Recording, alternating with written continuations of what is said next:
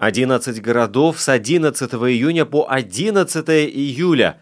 Это чемпионат Европы по футболу. Для одних второе место катастрофа, для других попадание на Евро – это уже мега-достижение. Сказать, что это был просто огромный подарок футболистов для всех жителей страны, значит не сказать ничего. Самый старый стадион в Глазго, самый музыкальный в Копенгагене, самый космический в Петербурге, самый дорогой в Лондоне, а самый исторический в Риме. Всем физкульт-привет! Меня зовут Роман Антонович, и я спортивный журналист Латвийского радио 4. Спорт многогранен, и он открыт для всех – профессионалов и любителей, болельщиков и их соседей. В подкасте «Спорт сегодня» мы будем говорить о спорте, узнавать о спорте и даже заниматься спортом. Слушайте, подписывайтесь и делитесь. Эти действия, кстати, тоже считаются спортивной активностью.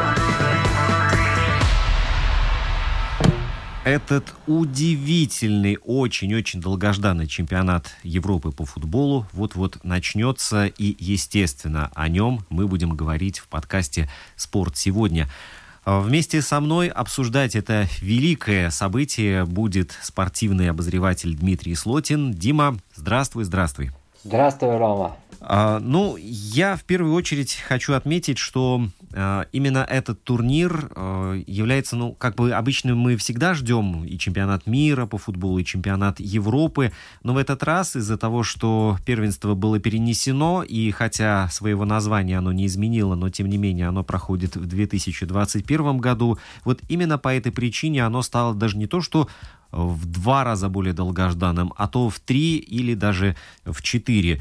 И вот эти сборные, которые э, уже отобрались э, и буквально-таки стучат э, мячом по стенке, по воротам, по штангам и перекладинам, они в нетерпении, когда же, наконец, начнется этот футбол.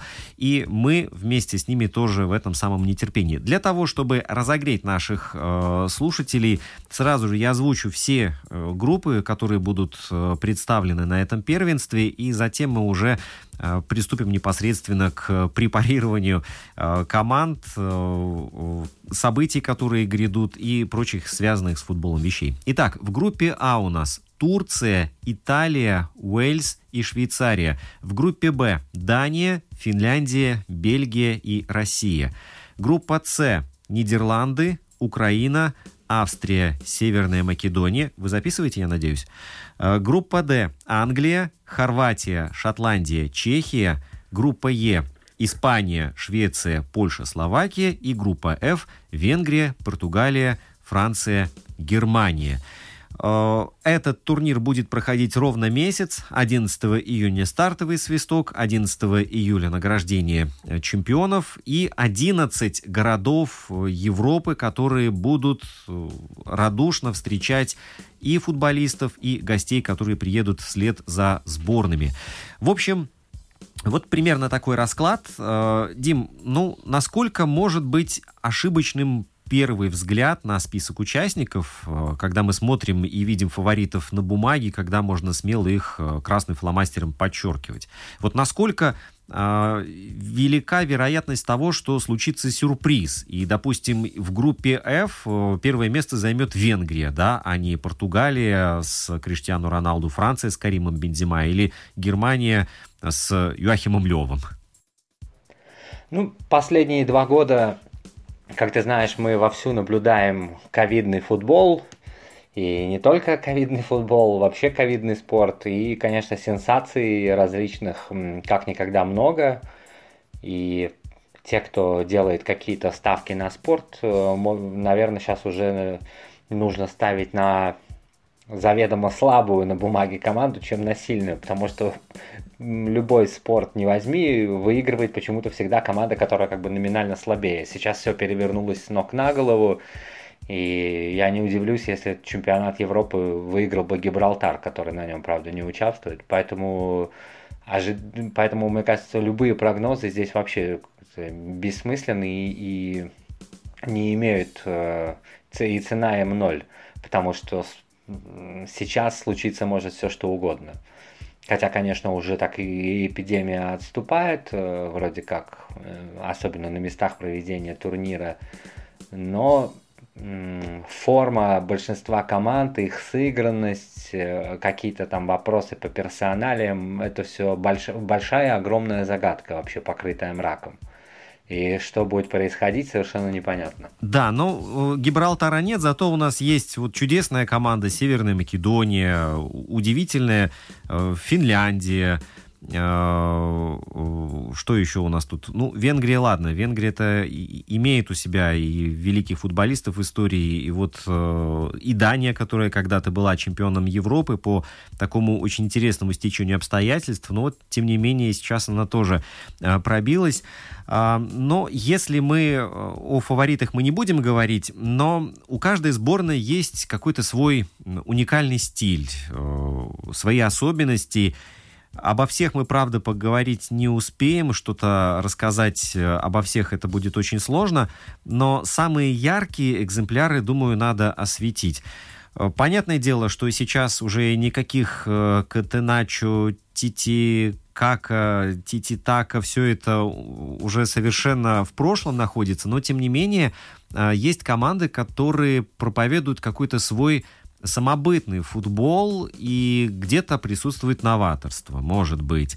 Где-то, может быть, присутствует э, нечто свое уникальное, что глобализация еще не успела прибрать к рукам. На твой взгляд, вот есть э, такие команды, которые действительно заставляют о себе э, говорить отдельно и привлекают внимание какой-то своей уникальной особенностью?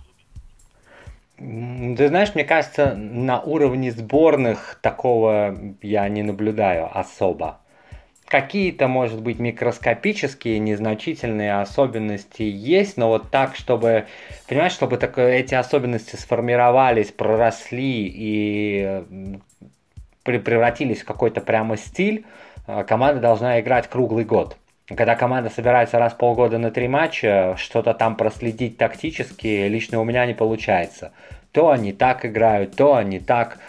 Мы видим там, во что там сбор, сборная Италии играла от обороны, а уже там на, на прошлом Евро, например, ту же Испанию весь матч жала э, первым номером. И вот мы видим сборная Испании, вроде играла все время титикаку, пас, комбинационный футбол, а сейчас она во всех важных матчах прижимается к своим воротам. Сборная Германии там э, тоже совершенно непонятно. Вроде там атлетичный стиль, доминирование, потом проигрывают Македонии 1-2, потом проигрывают 0-6 Испании, вообще без какого-либо стиля. Вот, и поэтому есть, скажем, наверное, какие-то тренерские наметки, там какие-то идеи, но вот так, э, честно говоря, э, ты еще не забывай, что составы меняются очень сильно, да, в квалификации одни играют, в Лиге наций там совсем другие, да, то есть вторые составы там проверяют. И я, честно говоря, ну, может, я плохо разбираюсь, но мне, вот, если бы не обозначение футболок, ну, вот, допустим, в Лиге чемпионов мы возьмем команды, там ну, наверное, в каких бы футболках они не играли, через минут 20 можно будет понять, кто это. А на уровне сборных э, совершенно нет. Для меня это большая загадка. Если сборную Италии переводить там в Испанию или в Англию, я по стилю совершенно ничего не замечу. Да вот, кстати, э, очень интересно в группе D наблюдается картина, где Шотландия и Англия будут играть друг против друга. И вот эксперимент с э, заменой футболок, я думаю, здесь вообще пришелся бы как нельзя кстати, чтобы заценить, насколько сильно отличается или вот в скобках не отличается э, английский футбол от шотландского. Здесь скорее другое противостояние, там э, другой подтекст у этого матча будет. Ну, а Англия, Шотландия, всегда мы помним Евро-96, гол Гаскойна, и вся Британия ждет этого матча в нетерпении. Но, опять-таки, там, про, про сборную Англии, например, мы можем э, выделить, конечно, мощнейшую группу атаки, да, где если играть там, например, по схеме 4-3-1-2, то там группу атаки может составить Кейн, Стерлинг, Решфорд, Санчо. Да, видим неплохую оборону, там полузащиту. Ну, а сборная Шотландии, там, я так понимаю, стиль в основном один. Вертикальные забросы вперед на столба. Он там борется, головой скидывает вниз, и там уже что-то происходит. Ну, то есть, из того, что я видел, наблюдал за этой командой, не, не очень много, правда, но, по-моему, там все так очень прозаично. Это суровый шотландский стиль, вот мы сейчас видим, да? А, тебе делают заброс, и ты уже в два касания практически должен ударить по воротам. Вот Италия, Англия, Испания, Германия — это такие сборные с глубокими традициями. У них э, за спиной богатая история, у них свой культ футбола есть. Но а, на турнир приезжают люди, которые играют здесь и сейчас. Кому-то 18 лет, кому-то 26. И э, это люди, которые за редким исключением уже поднимались э, на подиум, они держали в руках э, трофей, но в основном это люди, которые голодны до побед и которые хотят э, в свое CV внести строку, что вот я был чемпионом Европы в данном случае. А, и не приезжают э, на чемпионаты полки с трофеями, вот такие серванты с призами и э, фотоальбомы минувших лет. Так вот, э, всегда хочется спросить, когда выходит, например, играть опытная в этом плане там, сборная Италии, против э, какого-нибудь э, новичка Северной Македонии, к примеру, да, а, всегда хочется спросить, вот э, за счет чего итальянцы могут, считаются фаворитами вот в таком поединке? Но не только же из-за э, славных традиций итальянского футбола и мощной серии А, в которой уже давным-давно далеко не так много итальянцев играет, как раньше. На бумаге, наверное, как раз из-за этих традиций, из-за статуса Гранда, э, но и скажем, по сумме всех, всех качеств э, игроков, по сумме индивидуального мастерства, наверное, если ну, просто посмо- мы посмотрим на составы Северной Македонии и Италии, да, у Италии мы там увидим игроков там Наполи, Ювентуса, Пари Сен-Жермена, Пари Сен-Жермен, а у ну, сборной Северной Македонии, там, наверное, только фамилия Горана Пандева что-то скажет любителям футбола, поэтому тут все так тоже прозаично на мой взгляд. Да, ну вот, э, вот этим э, мастодонтам европейского футбола, им э, те регалии минувших лет, они какой-то вес придают, они как-то помогают действительно играть и, и добиваться результата? Или же это ну, просто такой красивый журналистский ход, так красочно сказать, и, собственно, на этом остановить внимание? Да нет, на поле им как бы победы очков придают точные удары и точные передачи, уверенные действия в обороне, а это, конечно, э, сугубо там э, журналистские дела, э, вот эта история, репутация, традиции. На поле там в данный конкретный момент это не имеет, э, не имеет никакого значения, но с оговоркой, что это может давлеть, конечно, на гранды, что вот там Италия будет мучиться, там, например, с Турцией, ну, ради как Турцию должны обыгрывать, и это будет давлеть. Мы же должны, мы же Италия. Вот, и только это единственное, что, ну, большие ожидания, да, там выигрывали трофеи, поэтому будут большие ожидания. Вот это будет давлеть, но не, непосредственно, конечно, к футболу это не имеет никакого отношения. Такие матчи, как Австрия, э, Северная Македония, ну, не знаю, наверное, не просто так э, эта сборная упоминается уже который раз э, в нашей беседе. Вот такие поединки на чемпионате Европы, кроме австрийцев и северных македонцев, ну и еще соперников по группе, могут быть интересно, интересны кому-то еще из болельщиков и зрителей, там, например, из Португалии или из Эстонии?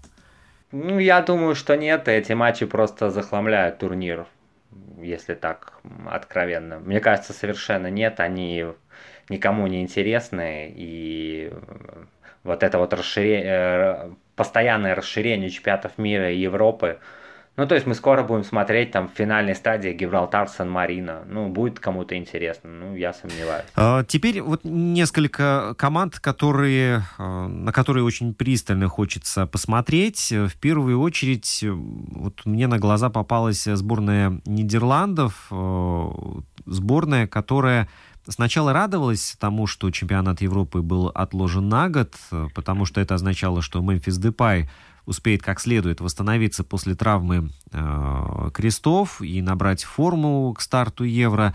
Но э, нет добра без худа, потому что Депай-то восстановился, а Виргил Ван Дейк э, вместо него теперь не будет отсутствовать на, э, на поле. Э, мало того, что он пропустил весь сезон, так он еще и не сыграет на чемпионате Европы. И э, Куман, прежде чем покинуть свой пост, он работал со сборной Голландии, э, заявил, что эта сборная не входит, на его взгляд, в число фаворитов Евро-2020. А нынешний тренер э, Дебур с ним еще и согласен, к тому же, сказав, что если мы оцениваем силы команд, то находимся где-то между четвертым и восьмым местом. Вообще, тренерам можно такое говорить в преддверии турнира? А... Ну, может быть, он тем самым снимает с себя часть давления, как бы стелит э, солому на случай провала. Мол, я же говорил, что вот мы там четвертые и восьмые. То есть так, э, так говорить, наверное, может быть, это откровенно, но, может, наверное, это не слишком профессионально.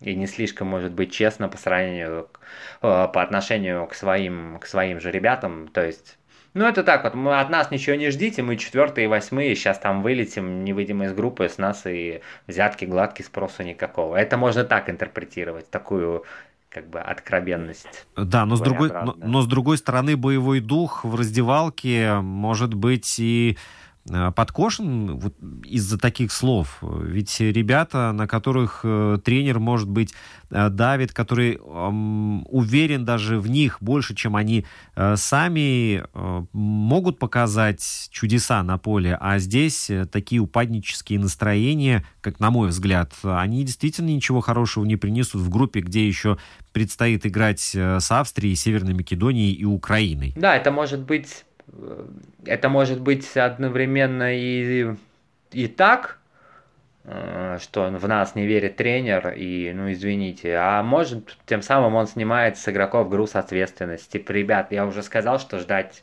ничего не надо, поэтому идите играйте в футбол.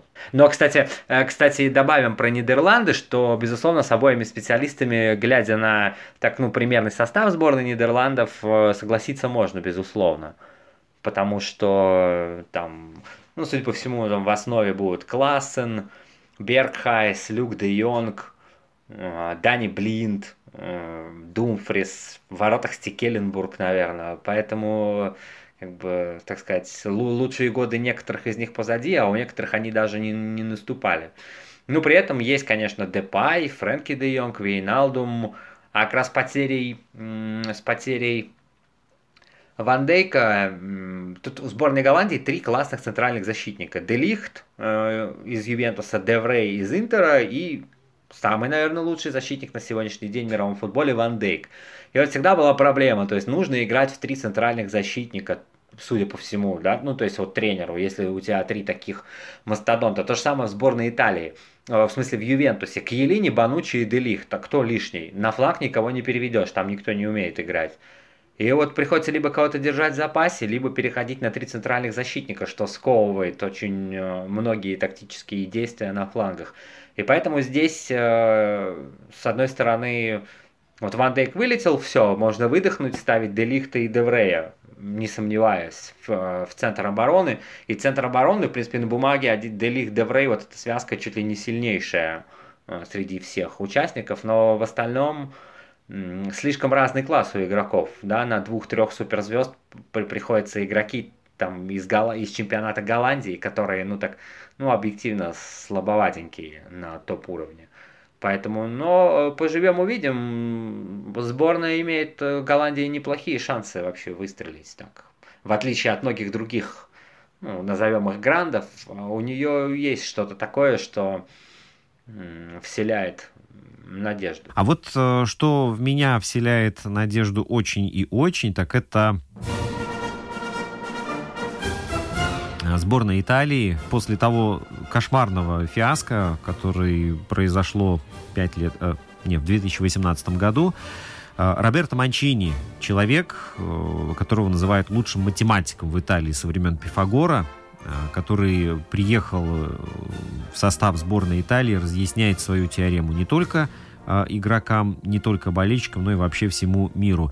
Э, я напомню, что этот э, тренер возглавил сквадро Адзуру после катастрофического провала. Э, Грация Джан Пьеро Вентура, э, когда сборная не смогла отобраться на мировое первенство в России в 2018 году.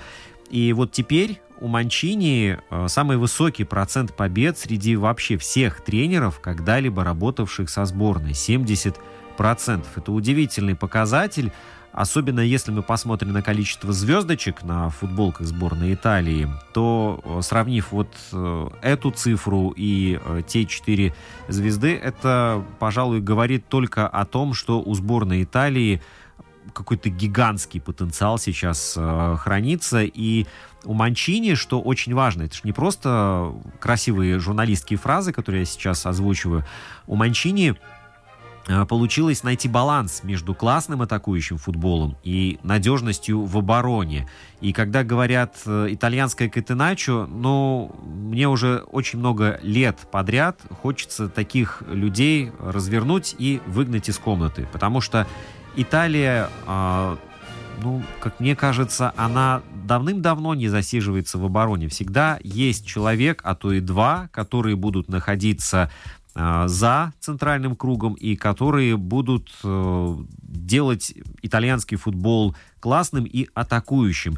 И э, про оборону, если мы уже заговорили, да, то Италия не пропускала в шести матчах к ряду с ноября 2020 года и вот буквально-таки по март 2021 и в итоге и с Манчини контракт продлили, и набрали классную команду. Если мы посмотрим э, на фамилии в сквадро Адзори, то здесь как минимум 500 миллиардов поклонников у этой сборной обязательно должно появиться. Ну, я, Рон, твоего восторга по поводу сборной Италии не разделяю, хотя я болею, хотя я болею за эту команду и только за нее с 94 -го года. Мне кажется, вот это все, опять-таки, некоторая иллюзия, вот все эти успехи Роберта Манчини. Просто надо смотреть, какая была группа, какие там были матчи и так далее. То есть все это такие успехи там в отборе, в квалификации. Это мы сборная Италии, там, ну, за исключением того чемпионата мира, обычно квалификацию так и проходит. Там все победы, там минимум потерянных очков, а то и вообще ноль. Э, все хорошо. Но вот в финальных турнирах э, вообще мне состав э, кажется, ну, если даже не очень слабым, то слабым, хотя хочется сказать очень слабым. Потому что, глядя на, с учетом еще и травмы Верати, ну, который и так в сборной играет ужасно, честно говоря.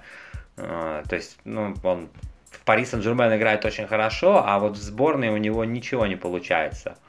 И если Верати не... Ну, если он даже поправится, он будет готов не на 100%, а без него его место займет ну, какой-нибудь Локотели. Если вот даже, даже беглый взгляд, допустим, нестабильный молодой вратарь Донарума, очень нестабильный. Защита в Кьелине 36, Банучи 33, Флоренции там, по-моему, 31, Спинацоли 28 против быстрых нападающих. Э, мы видим, что Ювентус провалил сезон и только в последнем туре попал э, в Лигу Чемпионов, куда его могут еще по известным причинам не пустить. И мы видим, что вот эта связка Банучи и Лини, она сезон провела ужасно, но судя по всему, просто вот то, что делает Манчини, он ее наигрывает. Хотя там есть Ачерби, Бастони и один из лучших защитников Лиги Чемпионов Талой, э, натурализованный бразилец. Но, судя по всему, будут играть Банучи и Лини. Потом мы в полузащите смотрим. У нас есть Жоржиньо, разрушитель, да, у нас есть Верати, который даже если поправится, будет не на 100% готов. У нас есть Никола Барелло, по-моему, очень переоцененный товарищ, который на европейском уровне себе совершенно никак не заявил, только в чемпионате Италии. Ну и мы добираемся до атаки, да, потому что с одного края будет играть Лоренцо Инсиньо, человек, который всю жизнь ходит в перспективных, но еще абсолютно ничего нигде не показал на, опять-таки, европейском уровне. Есть Чиро и Мобиля, безусловно, главная звезда команды, который пачками забивает э, за Лацио, но в важных матчах за сборную его не видно, его как будто выключают, он молчит. Ну и позиция правого вингера, получается, там будет либо Кьеза, наверное, либо Берарди. Ну, ты много об этих игроках слышал на европейском уровне. Ну, и, тот, кто смотрит за чемпионатом Италии, тут, конечно же, больше знает. Ну, да, и вот да. у них именно состав такой вот локально-итальянский, очень локально-итальянский. Я, я не вижу, за счет чего эта сборная может, добить, может пройти в, хотя бы в полуфинал. Вот вообще не вижу. Успехи в квалификации это все хорошо, но это все не то. Э, и говорят, что он там чего-то перестроил, но я смотрю все матчи сборной Италии, ничего не изменилось по сравнению с Вентурой. В принципе, вообще, только выход из обороны атаки стал другой, и чуть-чуть там, может быть, структура сама игры в атаке, там, где все эти итальянские треквартисты, фантазисты, реджисты, там, движение мяча стало немного другим от полузащитника к нападающему может быть, более, ну, более нацеленным. Вот. Стало как бы меньше, наверное, мелкого паса, а больше таких акцентированных передач вперед. Ну, это опять, чтобы об этом судить э, профессионально, нужно быть тренером, а не журналистом. Вот. Поэтому так вот визуально не, особо ничего не изменилось, и лица те же самые. А кто у нас вот какой-то, кто у нас такой ворвался в состав последние пять лет? Из сборной Италии. Ты знаешь такого? Ты меня ставишь в тупик этим вопросом, но а, при этом... Да, по-моему, все, по-моему, все абсолютно точно так же выглядит. И вот при Конте состав был другой. Там были Грациано, Пеле, там были Джекерини. И по поводу Катеначи ты, конечно, совершенно прав, потому что мы помним вот этот матч эпический Италия-Испания на прошлом Евро. Италия атаковала все 90 минут, сломя голову. Испания отбивалась и не могла центр поля перейти. И вот где кто из них Катеначи исповедует. Конечно, это все миф, он уже давно не существует. Да, но вот эта сборная, она очень итальянская, и просто эти, видишь, эти ребята все перечисленные, за исключением Банучи и Киелини, чьи лучшие годы позади, и Верати, никак не проявляют себя в Европе на серьезном уровне. Вот никак. У нас есть Верати, который все время в Пари Сен-Жермен, у нас есть Банучи и Киелини, ветераны, ну и Жоржинья выиграл Лигу Чемпионов. Но это его первый год был такой, когда он заявил о себе в Европе. Ну, он действительно неплохо выглядел в Челси. В сборной Италии, да, три бразильца, Эмерсон, Жоржини и Талой. Вот, э, поэтому э, мне кажется, вообще, если покопаться в ростере итальянском и переделать эту команду, э, переделать ее, то, возможно, бы что-то могло получиться по-другому. Но вот из того, что наигрывает Роберто Манчини, мне, на меня это удручающее впечатление, как на болельщика сборной Италии производит. Потому что ближайшие, да, ближайшие его два варианта замен, ну, то есть вот там есть две спорные позиции, травмированный Верати и Кьеза. Это Локотели и Берарди. Но, извините, мне кажется. Но э, смотри, он наигрывает итальянский чемпионат и, как мне кажется, хочет достичь, ну, получается, триумфа за счет за счет э, итальянских футболистов, которые играют в итальянском чемпионате. И ты сейчас просто взял и в пух и прах э, разгромил всю серию А. Может быть, ну, может быть она уже, ну, ну так оно и есть, она не, не так э, конкурентоспособна. На... Ну а, а как часто у нас серия А выигрывает Лигу чемпионов? Ювентус проиграл все финалы, а Интер в 2010 году выиграл с одним итальянцем в составе, с Матераци.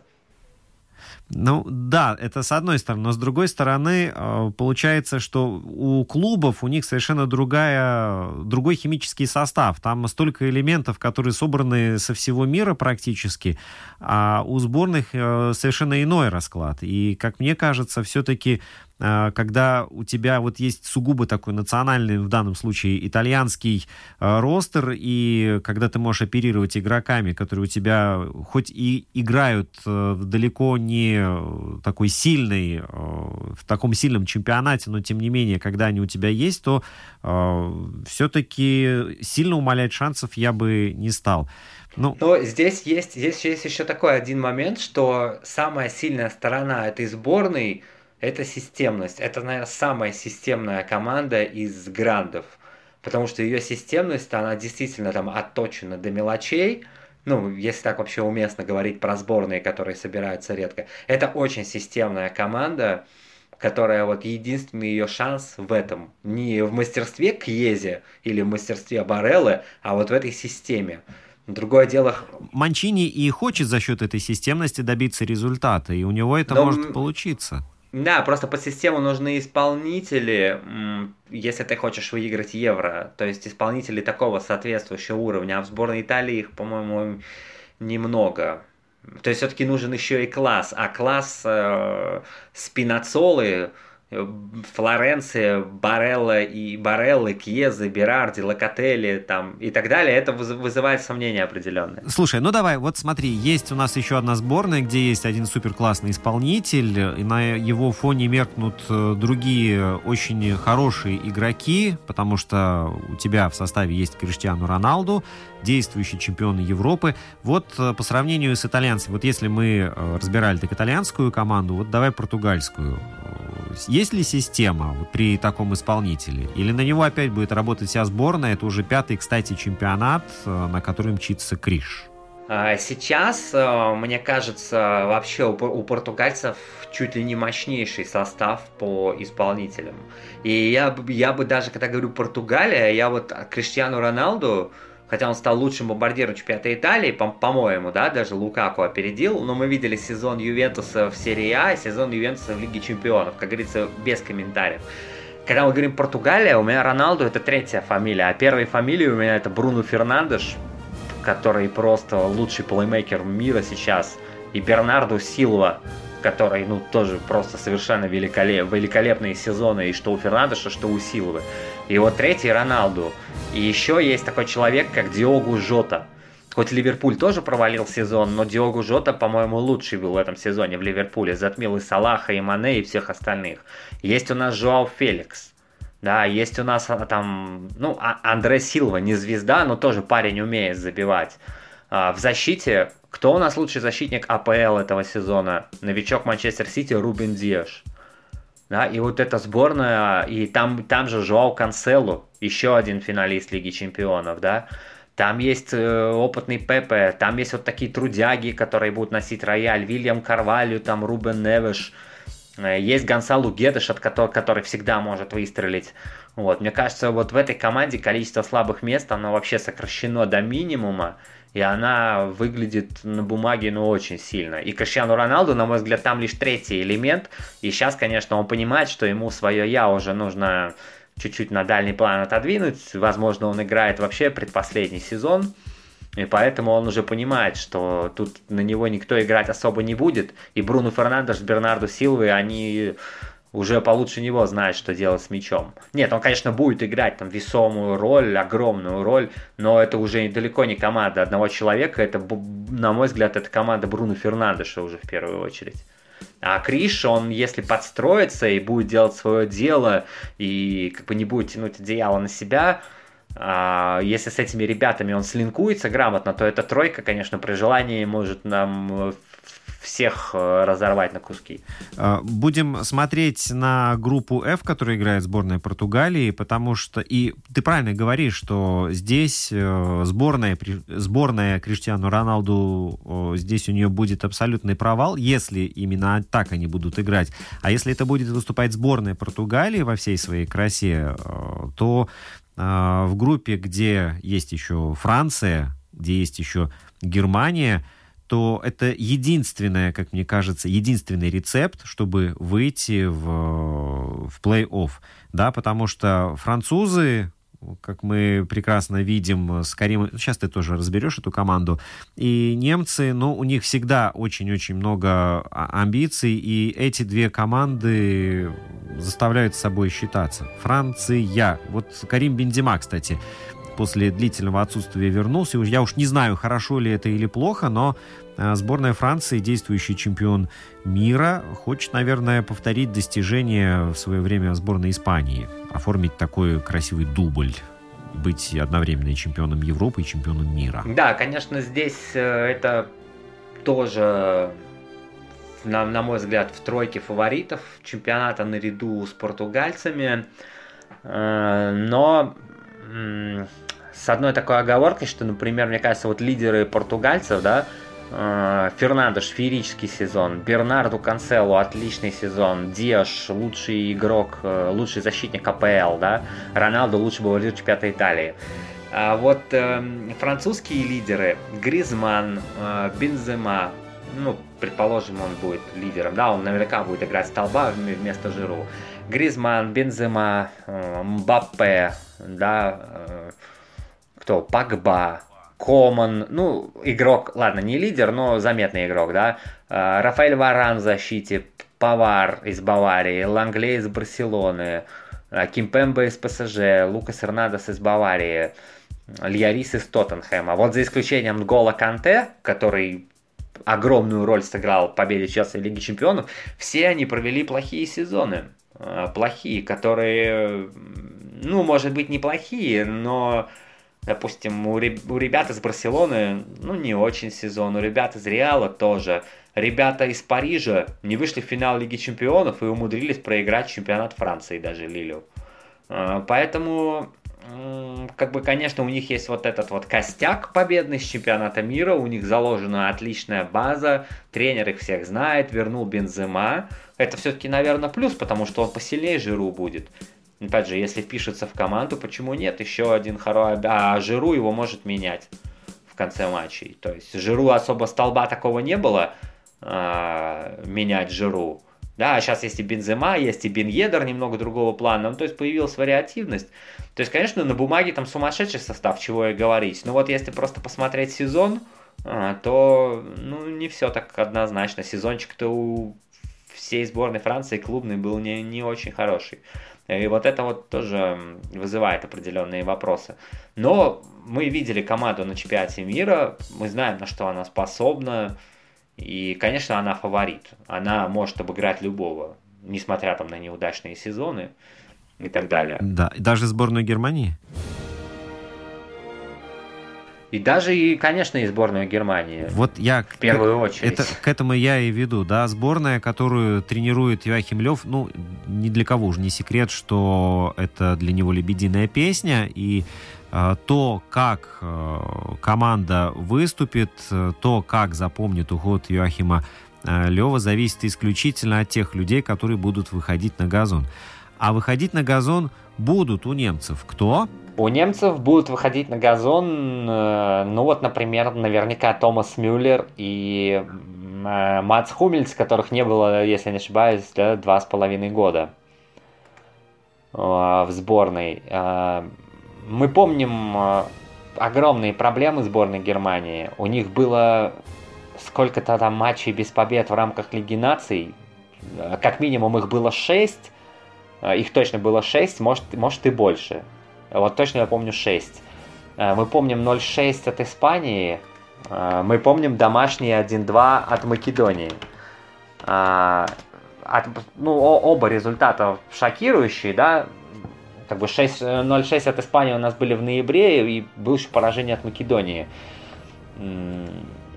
большая вот эта серия без побед и тупиковый, и просто кризис, кризис и тупик. А это кризис, Абсолютный. а кризис почему? Потому что э, главный тренер-то уже с 2000 бородатого года работает с командой. Да, мне кажется, тренер в ну, как говорят в футболе, поплыл откровенно и плывет до сих пор. Он, он уже он уплыл, уже... утек, и, в принципе, этот человек, он в свое время очень много сделал для сборной Германии. Мне кажется, он допустил одну главную ошибку, он вовремя не ушел. Да, вот я с тобой абсолютно согласен, э, абсолютно с тобой согласен, тут точнее не сформулируешь, потому что исполнители есть, да. Мы помним, там совсем недавно у нас была там мощнейшая сборная Германии, и мы помним, как одновременно другая сборная Германии, не основная, поехала на Кубок Конфедерации перед чемпионатом мира и выиграла его, э, не основная сборная. А, а другая сборная, молодежная, где тоже были кандидаты в национальную команду, она одновременно с этим Кубком Конфедерации выиграла молодежный Евро. То есть у нас Германия выигрывает Кубок Конфедерации там полуторным составом, не, ну, если не сказать вторым, молодежка выигрывает, и еще основа не привлекается. То есть там выбор игроков был сумасшедший, уровень был сумасшедший и у сборной, и индивидуально. А потом как-то, мне кажется, не думаю я здесь, что проблема прямо в кадрах. Ну, хотя тоже э, как-то Тони Кросс э, моложе не становится, да, Например, там Горецко не прогрессирует, Гнабри и Сане вроде тоже не прогрессируют. Гюндаган и Кимих э, ну, достигли определенного уровня, выше уже тоже. Мы помним, как он нацепил Мюллера и Хумельса, а сейчас там в хаотичном порядке их вернул после этих результатов. А, ребята такие, как э, вернул Фоланда спустя 5 лет, который в Монако забивает. Ребята вроде Вернера и Хаверца. Хаверц у нас забил победный гол в финале Лиги Чемпионов. Но они провалили первый круг КПЛ, их называли там худшими приобретениями чуть ли не в истории Челси, спрашивали, кого вы купили, они первую половину сезона провели ужасно, во второй половине сезона разыгрались. И Э, не знаю, тут с одной стороны не тех берет, что ли, потому что выбор там действительно большой. Э, с другой стороны, берет вроде как и тех, но ресурс уже из, выжат. Э, выжат уже у этих ребят, они вот ну, не могут ничего дать, если там проигрывают Испании 0-6 и Македонии. Вот. Либо либо какой еще вариант? Эм, еще третий какой-то есть. Слушай, ну мне вот, вот эта сборная Германии, знаешь, что напоминает? Ты сейчас объясняешь, э, что делает э, Лев с, с ресурсами немецкими. Вот это мне напоминает э, кузов автомобиля который был очень хорош, крепок, быстр в 2006 году, да, но Спустя 15 лет кузов-то поплохел, есть уже и усталость металла, а сколько ты запчасти не меняй, как ты не обновляй изнутри, все-таки э, все это может развалиться. Да, и вот, вот да, если, если сформулировать вот три причины, три причины, да, э, так более-менее коротко, то либо он действительно берет тех и делает все правильно, но игроки эти износились, как тот самый кузов, да, как вот э, правильно ты аналогию привел, вот износились и уже ну, не дают той эффективности. Либо он берет не тех и о ком-то забывает, э, что действительно, ну, выбор игроков огромный, и можно делать ставку на других. Можно там, в принципе, найти человек 8, которых он не вызвал, и их интегрировать в состав. Вот. Либо он берет тех, но с ними что-то не то делает.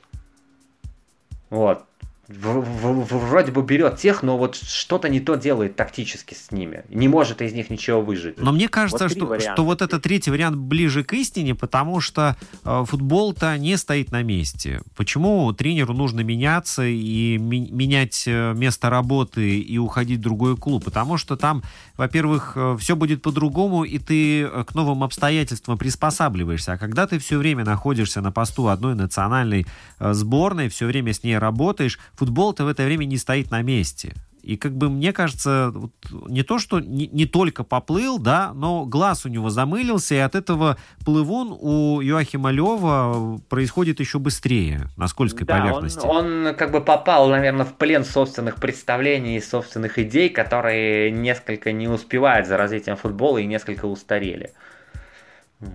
Может быть. Кстати, такой факт забавный. Он э, включил заявку 10 защитников на чемпионат Европы. Как-то тебе не кажется, что это многоватисто вообще слишком? Тут, либо Юахим Лев что-то знает, то, чего не знаем мы, да, но 10 защитников это как-то очень, очень, очень действительно странно. Или да, он изобрел немецкое катеначо где-то там. Да, при, при том, что вот мы видим эту заявку, и мы понимаем, что в других линиях выбор не то чтобы вообще большой. Там э, из креативных игроков, если представить, что э, у нас играют, ну, доп, доп, допустим, допустим, да, вот у нас играют, возьмем полузащиту и атаку, у нас играют Гюндаган, Кросс, э, Кимих, Хотя многие прочат Кимиху возвращение на его исконную позицию правозащитника, тогда 11 защитников вообще. Но если представить, что он в полузащите, допустим, где-то будет Гюндаган, Кросс, Кимих, э, Гнабри, Сане по краям, например, да, и тогда один нападающий Вернер слэш Мюллер. А кто у нас тогда остается? У нас остается Мусиала, которому 17 или 18 лет, на минуточку, да, по-моему, 18.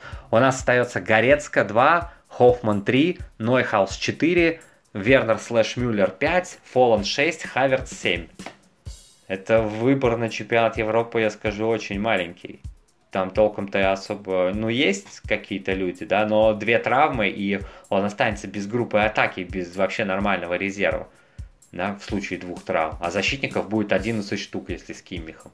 Вот такая картина грустная со сборной Германии. Э, быстро, я таки блиц э, сейчас проведу. Без Златана Ибрагимовича сборная Швеции будет грустно на этом турнире или нет? Я думаю, сборная Швеции, если отбросить в сторону взгляд к Златану, сантименты, пресловутые традиции, сборная, для сборной Швеции это плюс, что его не будет. Ага, хорошо. Ансу Фати, э, это якорь для сборной Испании или парус? Вот без него э, что будет с командой? А он у нас не попал, да, в состав? Да, у него, э, у него операция на носу, и поэтому он как бы, скорее всего... там будет, там будет Педри, такая альтернатива Ансу Фати. Не знаю, Ром, сложно сказать. Не слишком ли много взваливают на плечи этого парня? Ну, всегда же хотят героя видеть, да, человека, который выйдет и забьет 20 мячей.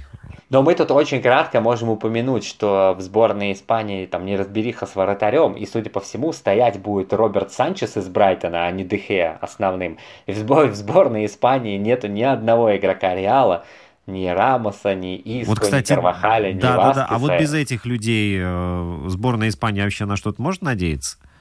Я думаю, что может, конечно. В, в Испании самый большой выбор игроков, больше, чем во Франции, в Германии, там, тем более в Италии, в Голландии, в Англии. Там на четыре состава людей есть и все хорошего уровня.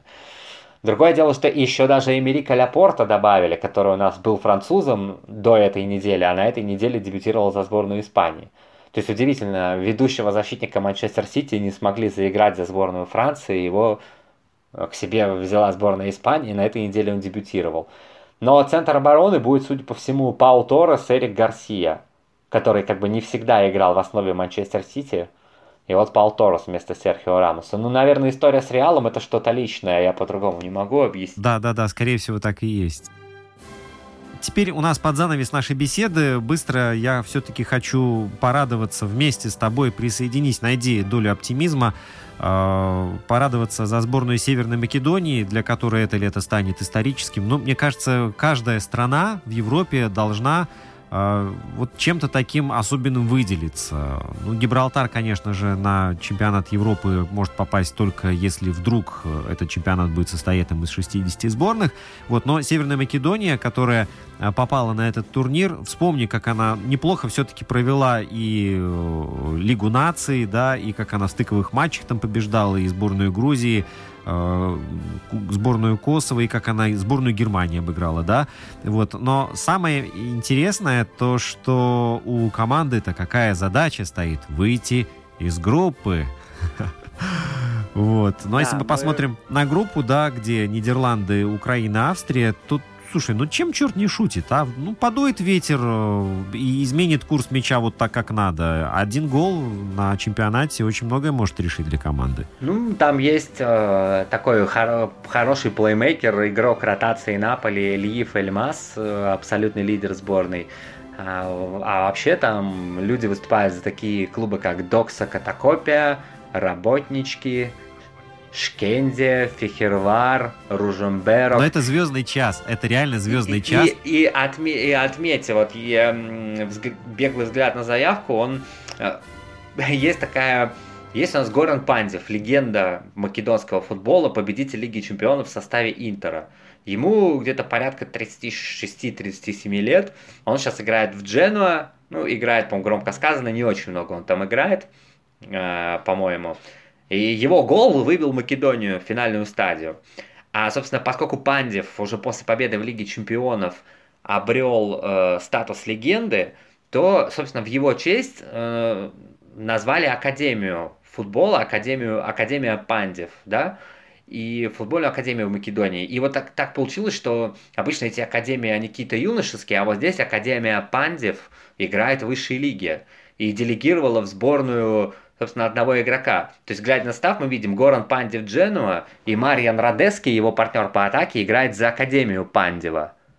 То есть, вот представь, например, там э, Марио Лимье э, из Питтсбурга и какой-нибудь там э, э Брайан Раст из клуба Академия Лимье. Вот это примерно... То есть уже в, я к тому, что человек уже настолько легендарный, что в его честь назвали Академию, эта команда играет в высшей лиге, и, собственно, а сам Пандев там не играет. А, да, и еще одна сборная. А, у нее совершенно другая история, и все там совершенно другой и климат, и фамилии. А, это... А вот интересно, догадаешься, о чем я сейчас говорю? А, климат и фамилии. И все. Ну, фамилии понятно, да, другие будут. Но вот... Ну, я Финляндия, Да, да, да, да, да, ты прав. Да, вот, а, пожалуй, одна из тех самых загадок. Мне кажется, здесь та же самая история, что и со сборной Исландии. Правда, исландцы э, как-то быстро строили свой футбол, буквально с нуля, и пробились в свое время, да, и о себе громко заявили. А вот, э, что касается сборной Финляндии, то эта команда очень давно мечтала оказаться на чемпионате Европы хотя бы, вот, и наконец-то она сумела это сделать. Э, ведь они, подожди, мне кажется, вообще никогда не играли. Ни там, ни там. Нет, нет, ни, ни на мире, ни на Европе никогда. Вот, вот, видишь, да? Вот, и поэтому то, что эта сборная уже попала на чемпионат Европы, э, говорит о том, что в Финляндии уже праздник можно автоматически ставить вот на ближайшие недели две-три, потому что это супер достижение. Для кого-то э, занять второе место это горе страшное, да, а для кого-то выйти на, э, на такой форум это, это действительно событие. И вот Финляндия как раз-таки уже сейчас, можно сказать, выполнила там каких-то своих 110%. Э, процентов. Итак, финская команда, став настоящим героем у себя на родине, этот долгожданный э, момент выхода финальную часть чемпионата Европы, праздновала, наверное, очень громко, но отмечали это всей страной точно, причем не один день. А, здесь возникает такой вопрос. В чем успех этого состава современной финской сборной? Ну, а, естественно, они чисто так по-дружески, а, по-товарищески помогли, то есть исполнили мечту тех людей, которые вместе с этой сборной Финляндии на протяжении последних там, 40 лет ездили, болели за нее на всех отборочных турнирах. И вот, наконец-то, э, люди дождались, сделала им сборная Финляндии подарок. Ведь если мы сейчас посмотрим э, на состав этой команды, то вряд ли допустим, та же самая линия защиты нам что-то скажет, э, потому что в этой сборной Финляндии нет ни э, Сами Хюпя, да, который играл в свое время за Ливерпуль, нет ни Николаса Мойсандера,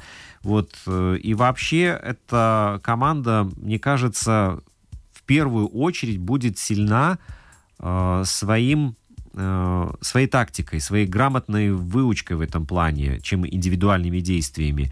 И здесь всегда будет стоять ребром вопрос, что же все-таки лучше, индивидуальное мастерство или э, командные действия. Сборная Финляндии, вместе еще там еще есть и один игрок с явно не финской фамилией, да, но тем не менее, на твой взгляд, что эта команда э, может представить на этом турнире?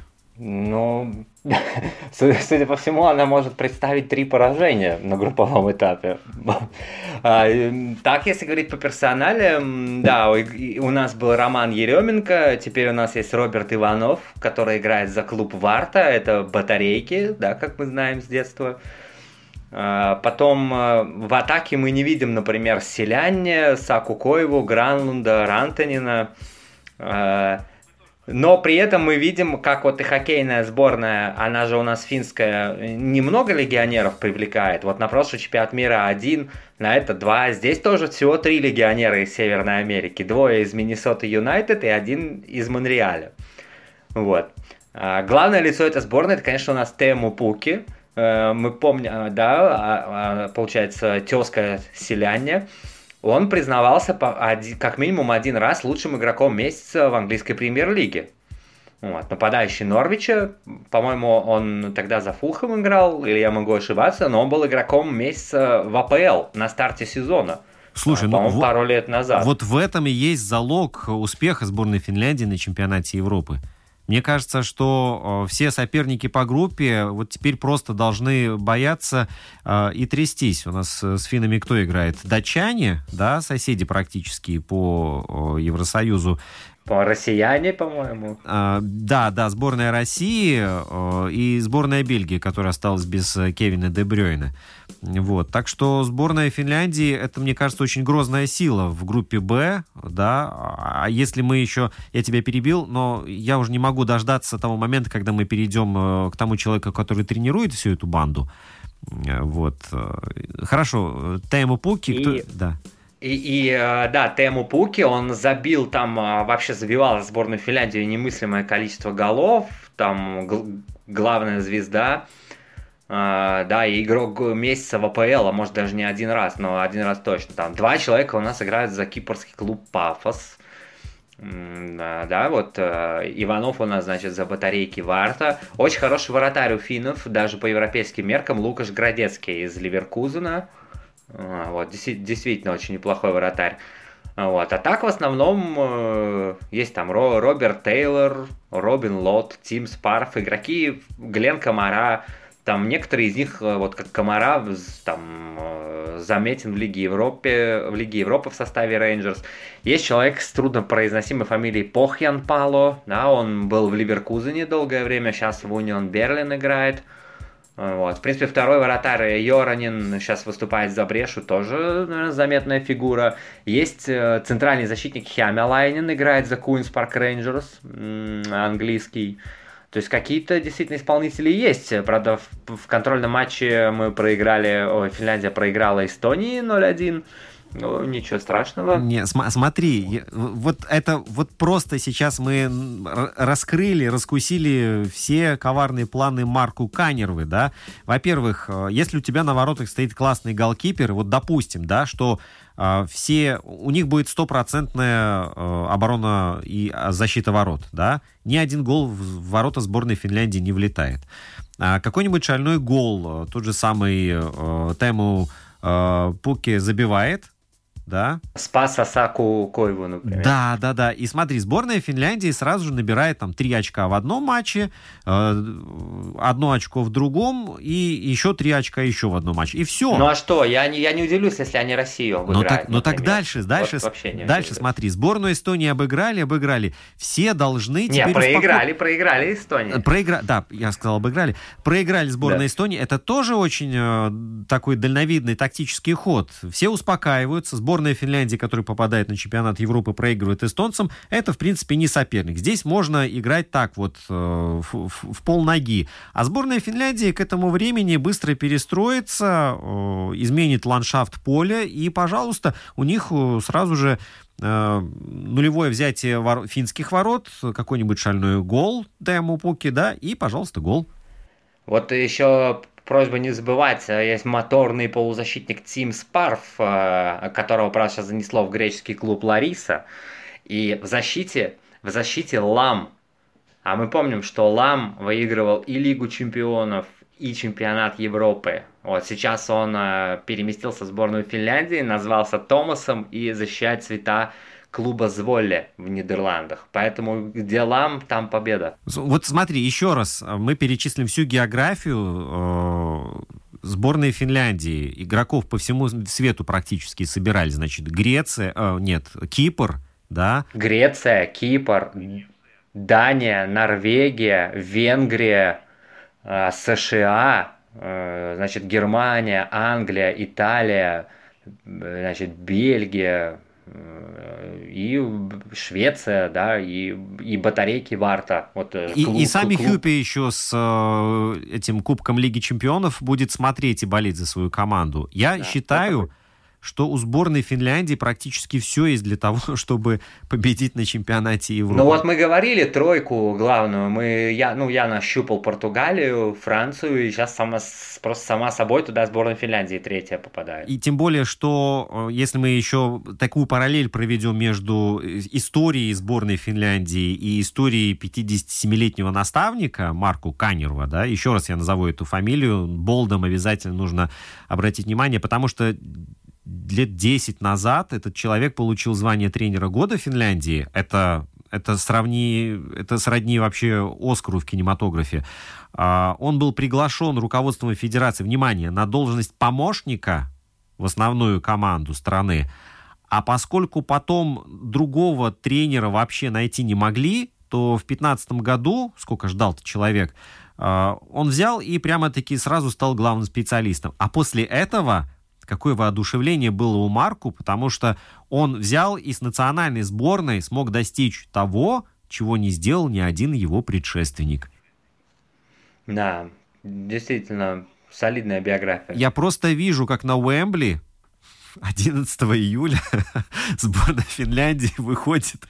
Э, Северной Македонии и Роберт Иванов из клуба Варта забивает в овертайме пяткой. Да, да, да, да. А за, за день до этого в, в матче за третье место будут э, играть сборная Польши, да, и сборная Уэльса. Я считаю, что этот чемпионат Европы будет, ну, если уж не самым ярким в плане событийности, то уж точно будет вписан большими толстыми буквами в историю э, европейского футбола и в Википедию. И смотреть этот чемпионат Европы будут э, жители Бразилии, будут смотреть жители Канады и э, монгольские кочевники. А если серьезно, дорогие друзья... Кстати, Ром, вот на секунду, да, обрати еще внимание, что играет в защите Юка Райтала. Это вот типичный НХЛовский защитник, да, какой-нибудь. Его легко представить. Он, я хотел сказать в Миннесоте, а он играет в Миннесоте, только Юнайтед. Вот. Его представить в Нэшвилле легко, правда? Вот Юка Райтала из Нэшвилла защитник или из Нью-Джерси. Потом у нас есть Себастьян Ахо, звезда Каролины, а тут Николай Алхо. Ну и Тему, главный финский нападающий Тему и в хоккее, и в футболе. Да? Ну это просто вот готовая они, эти ребята сейчас, эти ребята сейчас борются с Канадой в финале чемпионата мира, а потом просто переключатся на футбол и вот опять, да, смотри, Дошли до финала? Дошли. Ну, не, невероятное событие. Слушай, да, по какой-то совершенно невероятной схеме строятся вообще все финские команды. Э, хоккейные, футбольные, гандбольные, волейбольные, баскетбольные. Вот. И я считаю, что финны нам очень здорово подняли настроение, за что им огромное спасибо, или, как говорят в Финляндии, кейтос. Вот, э, дорогие друзья, мы сегодня общались с Дмитрием Слотиным, спортивным обозревателем, классным футбольным экспертом. Я, Дим, хочу тебя сразу предупредить, что мы совсем скоро свяжемся снова, потому что чемпионат будет идти. А, обязательно нужно анализировать, обсуждать, э, смотреть, за кого-то радоваться, за кого-то огорчаться.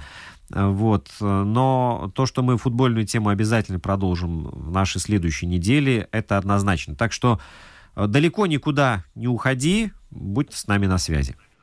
Конечно, будем за Райтала его глаза смотреть, что он нам продемонстрирует. Э, дальше в нашем подкасте э, будет обзор стадионов, на которых будет проходить чемпионат Европы. Их ровно 11 штук. У каждого есть свои особенности, и у кого-то история больше, у кого-то меньше, но тем не менее обязательно перед началом европейского первенства нужно осветить э, все арены, которые будут гостеприимно ждать футболистов и также зрителей. Кстати, на этом первенстве болельщиков будут пускать э, не до отказа, не э, полностью трибуны заполнять, но тем не менее зрители будут. Это очень хорошая новость в наше э, коронавирусное время, или уже посткоронавирусное, скажем так. И еще один нюанс, то что этот чемпионат, вот он точно уже себя вписал в историю, пройдя в 2021 году с вывеской 2020, 11 городов в разных странах, 11 стран 11 стран, да, будут принимать э, этот... А должно было 12 быть. Э, с Дмитрием Слотин мы прощаемся, ну, чуть ли не, не на неделю. Да, Дублин, вот, Дублин у нас отлетел. Дублин, ну, у них там Гиннес есть, им там терять нечего. Вот. Вы слушаете подкаст «Спорт сегодня». Наш инстаграм at lr4sport открыт для обратной связи круглосуточно. Итак, в качестве бонус-трека небольшой очерк о стадионах, которые гостеприимно будут принимать сборные и их болельщиков. Беспрецедентный проект длиной в месяц включает в себя 11 футбольных храмов. По замыслу организаторов он должен разгрузить финансовое бремя стран-хозяек и в то же время соединить мир футбольными узами еще крепче. В общем, одни сплошные плюсы. 11 июня Сборные Турции и Италии откроют финальный этап Евро-2020 на стадионе Олимпико в Риме. Удивительно, но домашняя арена Ромы и Лацио, построенная в 1928 году, не является самой древней среди стадионов чемпионата Европы. Да, у нее богатая история. Стадион в Вечном городе начали строить в 1927 году при поддержке итальянского диктатора Бенито Муссолини. Олимпико помнит легендарные матчи, там были сыграны и финалы Евро 68 и 80 годов, чемпионат мира, финал чемпионата мира 90 и четыре финала Кубка и Лиги чемпионов. Но чем хорош Рим, так это своей высокой туристической добавочной стоимостью. Приехать поболеть за Турцию, Швейцарию, Уэльс, ну и, разумеется, Италию, а заодно погулять по римским форумам. Такого больше нигде нет. На Олимпийский стадион в Баку будет разрешено запустить 35 тысяч болельщиков. Это половина вместимости арены, которую построили к Европейским играм 2015 года. Когда там проходил финал Лиги Европы 2019 года между Челси и Арсеналом, многие болельщики остались недовольны расположением камер на стадионе и картинкой телетрансляции. Посмотрим, как они исправили ситуацию на этот раз. А арена Баку стала не только многофункциональным спортивным объектом страны, но и решила давнюю экологическую проблему. Благодаря строительству стадиона было очищено от нефтяных отходов озеро Беюкшор. Стадион Паркина в Копенгагене – самый маленький стадион Евро-2020 и самый большой в Дании. 38-тысячная арена была построена в 90-м году, и в обычное время на этом стадионе проходят матчи Копенгагена и национальной сборной. А еще стадион является любимым местом различных музыкальных исполнителей. Да не каких-нибудь. В 2001 году на стадионе проходил конкурс Евровидения. Также в разное время там выступали Тиесто, Дипишмот, Роллинг Стоунс, Селин Дион, Юту, Джордж Майкл, Эрик Клэптон, Пинк Флойд и Металлика. То есть представляете себе, Бона или Дэвид Ган в своих мемуарах смогут спокойно хвастаться, что, мол, пели на том самом стадионе, где проходил Евро 2020 в 2021 году.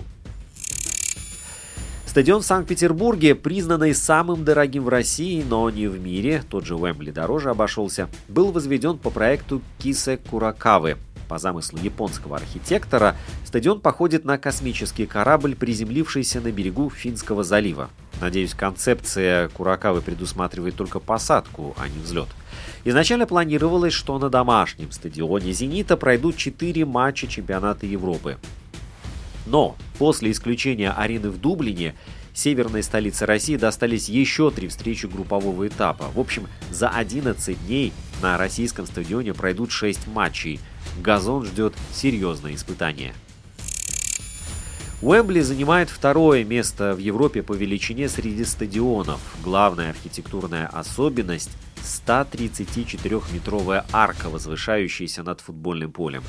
Строительство этой арены заняло 4 года, и после открытия в 2007 самый крупный стадион Великобритании уже принял 21 миллион зрителей – Ныне знаменитые парные башни и старые арены сменила гигантская арка, которая впечатляет своим масштабом. В Лондоне пройдут 8 матчей, в том числе и финал.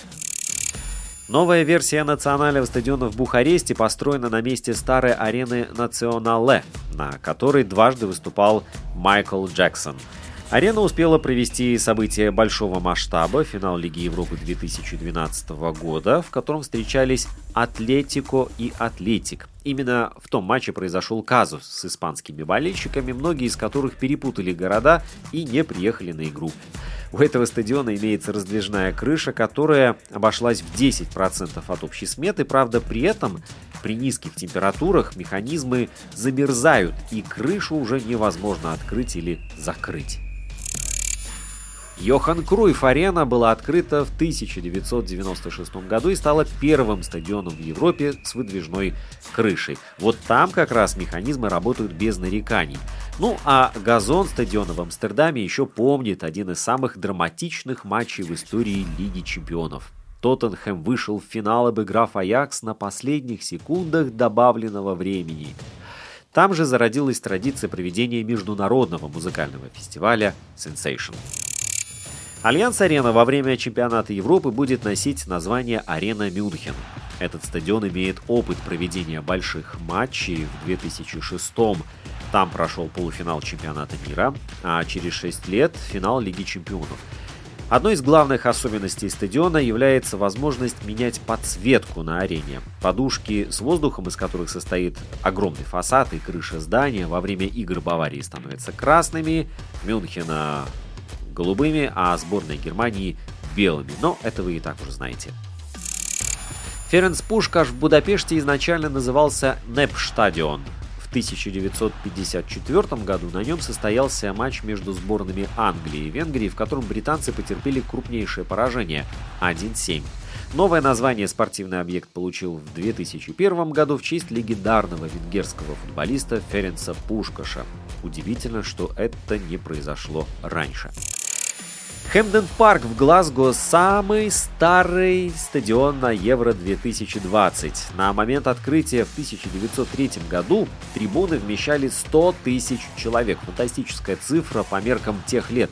В 1937 году более 149 тысяч болельщиков, как они там поместились, посетили матч между сборными Шотландии и Англии. Ну, сейчас, понятное дело, зрителей будет гораздо меньше из-за реконструкции и требований безопасности.